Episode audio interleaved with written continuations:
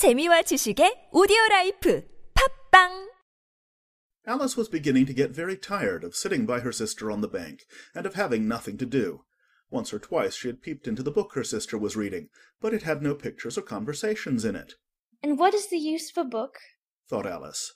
without pictures or conversation? So she was considering in her own mind, as well as she could, for the hot day was making her feel very sleepy and stupid, whether the pleasure of making a daisy chain would be worth the trouble of getting up and picking the daisies, when suddenly a white rabbit with pink eyes ran close by her.